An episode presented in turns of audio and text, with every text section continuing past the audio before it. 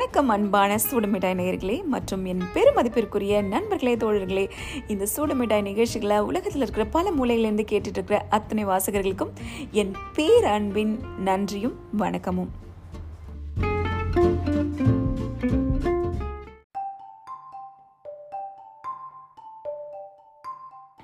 Expo twenty twenty ரெண்டாயிரத்தி இருபதுலேயே நடந்திருக்கக்கூடிய ஒரு கண்காட்சி. அது என்ன கண்காட்சி அப்படின்னா நூற்றி தொண்ணூற்றி ரெண்டு நாடுகள் அவங்களுடைய கலாச்சாரத்தை பற்றியும் அவங்களுடைய அறிவியல் படைப்புகள் அவங்களுடைய தியரி தீசிஸ் எல்லாத்தையும் வந்து எக்ஸிபிட் பண்ணுற மாதிரி ஒரு சிறப்பான உலக அளவில் இன்டர்நேஷ்னல் லெவலில் நடக்கக்கூடிய ஒரு கண்காட்சி தான் எக்ஸ்போ டுவெண்ட்டி டுவெண்ட்டி கோவிட் காரணமாக ரெண்டாயிரத்தி இருபதுலேயே நடக்கக்கூடிய ஒரு நிகழ்ச்சி. ரெண்டாயிரத்தி இருபத்தி ஒன்றில் பயங்கர பிரம்மாண்டமாக நாளைக்கு அக்டோபர் ஒன்றுலேருந்து மார்ச் மாதம் வரைக்கும் ஆறு மாத காலங்கள் சிறப்பாக பிரம்மாண்டமாக நடக்கப்போகுது இந்த ஒரு ஹாப்பினஸ் இங்கே இருக்கிற ஒவ்வொருத்தர்கிட்டையும் இருக்குது அது மட்டும் இல்லாமல் ஐபிஎல் டுவெண்ட்டி டுவெண்ட்டி ஒன் இங்கே நடந்துகிட்ருக்கு அதையும் மக்கள் பார்த்து ரசிச்சிட்டு இருக்காங்க.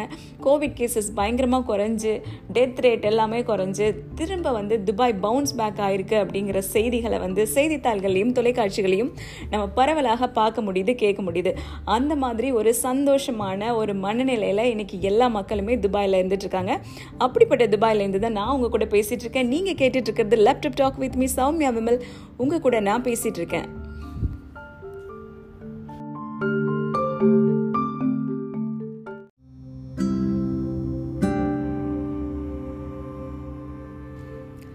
உலகத்தில் யாருக்கு தான் பிரச்சனை இல்லை? எல்லாருக்குமே பிரச்சனை இருக்குது யாரை கேட்டாலும் ஒரு விதமான பிரச்சனை. கல்யாணம் ஆகலைன்னா பிரச்சனை கல்யாணம் ஆனா பிரச்சனை குழந்தை இல்லைனா பிரச்சனை குழந்தை இருந்தா பிரச்சனை.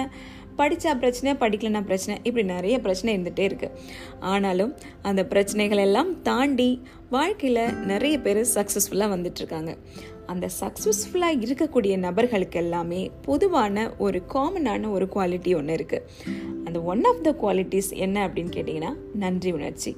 அந்த நன்றி உணர்ச்சியை பற்றி தான் இன்றைக்கி எபிசோடில் பார்க்க போகிறோம்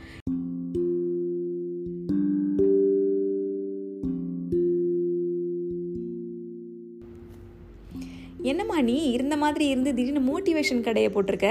அப்படின்னு உங்களுக்குலாம் ஒரு மாதிரியான ஒரு குழப்பம் இருந்துச்சு அப்படின்னு சொன்னால் இது புதுசாக வந்து ஆரம்பித்த கடைலாம் ஒன்றும் கிடையாது. எங்களோட சேனல் செந்தமிழ் களத்தில் இனிவை ஆயிரம் அப்படிங்கிற நிகழ்ச்சி மூலமாக நான் நிறைய மோட்டிவேஷனல் ஸ்டோரிஸோட உத்வேக காணொலிகள் கொடுத்துட்ருந்தேன் ஆனால் இப்போ கொஞ்ச காலத்துக்கு செந்தமிழ் களத்தில் வீடியோஸ் கொடுக்க முடியாததுனால சூடு மிட்டாயில் தான் இனிவை ஆயிரத்தை தொடரலாம் அப்படிங்கிற ஒரு நினைப்பில் இந்த laptop talk with me Soumya விமல்ல இனிவை ஆயிரத்தின் இனிமையான பகுதிகளும் வரப்போகுது. அதில் முதன் முதலாக நன்றி உணர்ச்சியை பற்றி பார்க்க போகிறோம் எப்போவுமே இனிவை ஆயிரத்தில் நான் ஏதாவது ஒரு கதையோட ஆரம்பிக்கிறது வழக்கம். அந்த மாதிரி இன்றைக்கும் ஒரு கதை இருக்குது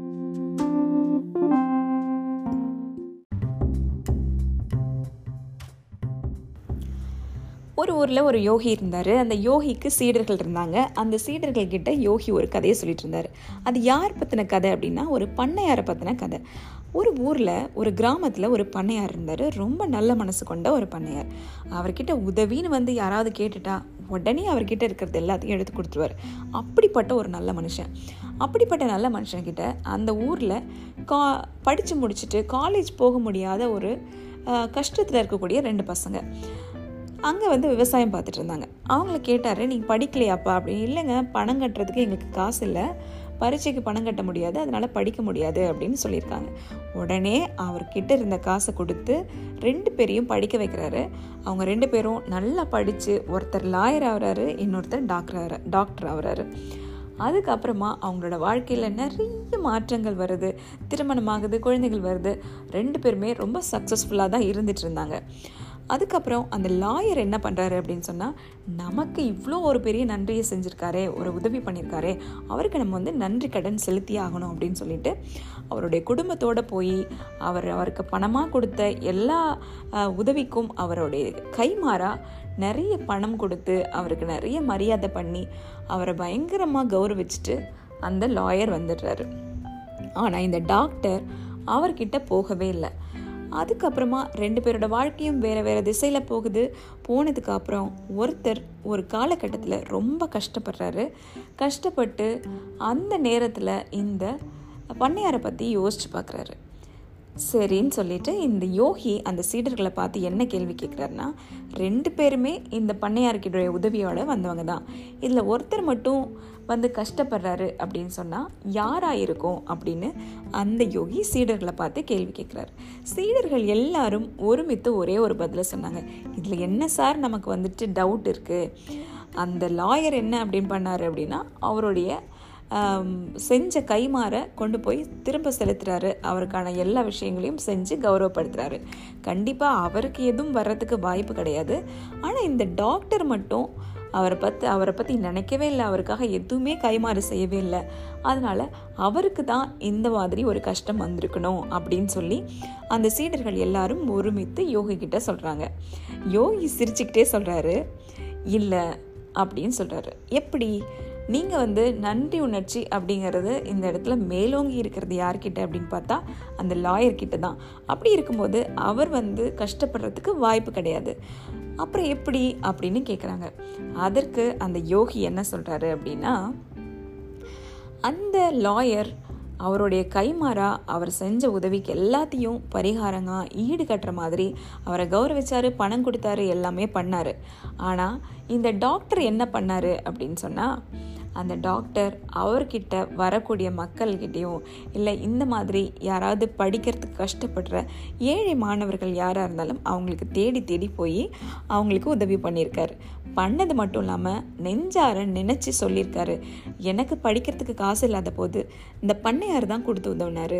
அவரால் முடிஞ்சதோ முடியலையோ ஆனால் எனக்காக கொடுத்தாருல்ல அப்படின்னு ஒவ்வொரு முறையும் நினச்சி பார்த்து தன்னுக்கிட்ட உதவின்னு வரவங்களா இருக்கட்டும் இல்லை இவர் தேடி போய் உதவி செய்கிறவங்களா இருக்கட்டும் எல்லார்கிட்டையும் அந்த பண்ணையாரை பற்றி நினைவுபடுத்தி எந்த நேரமும் நன்றி உணர்ச்சியை நெஞ்சோட நினச்சிட்டு இருந்திருக்காரு.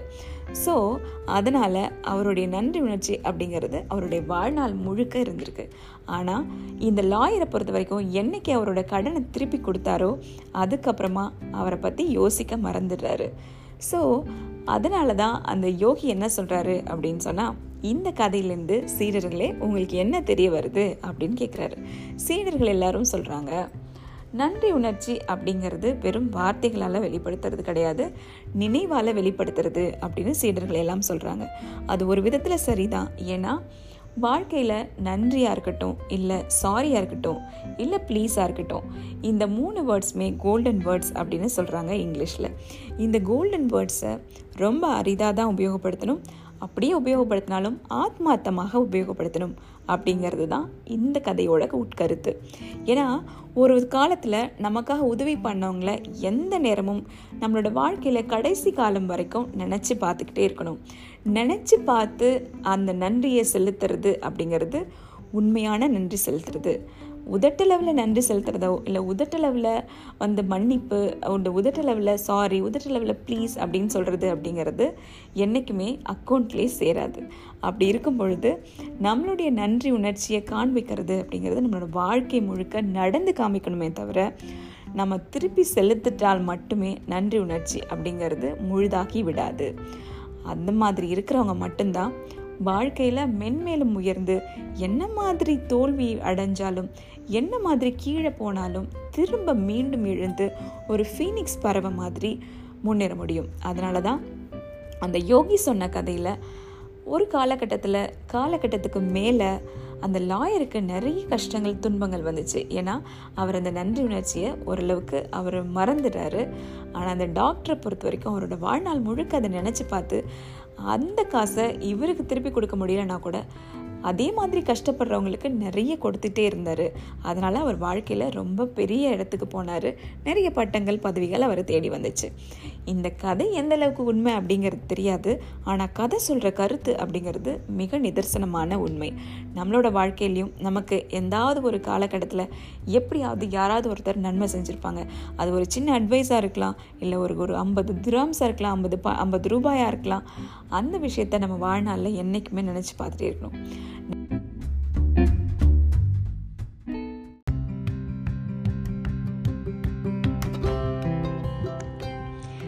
இந்த யோகி சொன்ன கதையிலேருந்து எனக்கு தோணுது ஒரே ஒரு விஷயந்தான் நம்ம அஜித் சொல்கிற மாதிரி நான் தனிமரம் இல்லை தோப்பு அப்படின்னு சொல்லுவார்ல அந்த மாதிரி யாருமே இந்த உலகத்தில் தனிமரம் கிடையாது.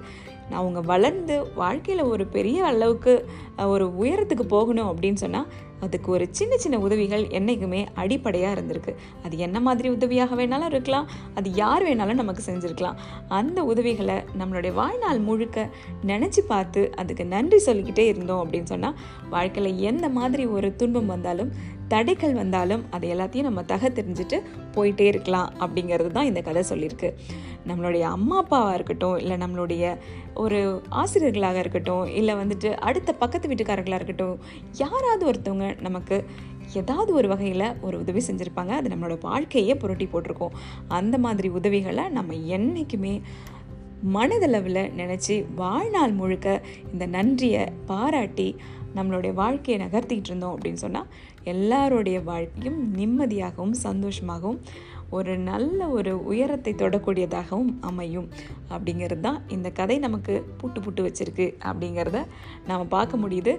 இந்த ஒரு இனிமையான ஒரு கதையை உங்கள் கூட பகிர்ந்துக்கிட்டதில் எனக்கு ரொம்ப ரொம்ப மகிழ்ச்சி.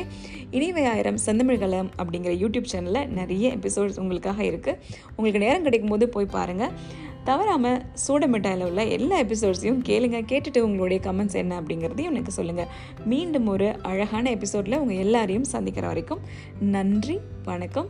உங்களிடமிருந்து விடைபெறுவது Soumya Vimal from laptop talk with me Soumya Vimal in சூடமிட்டாய் thank you very much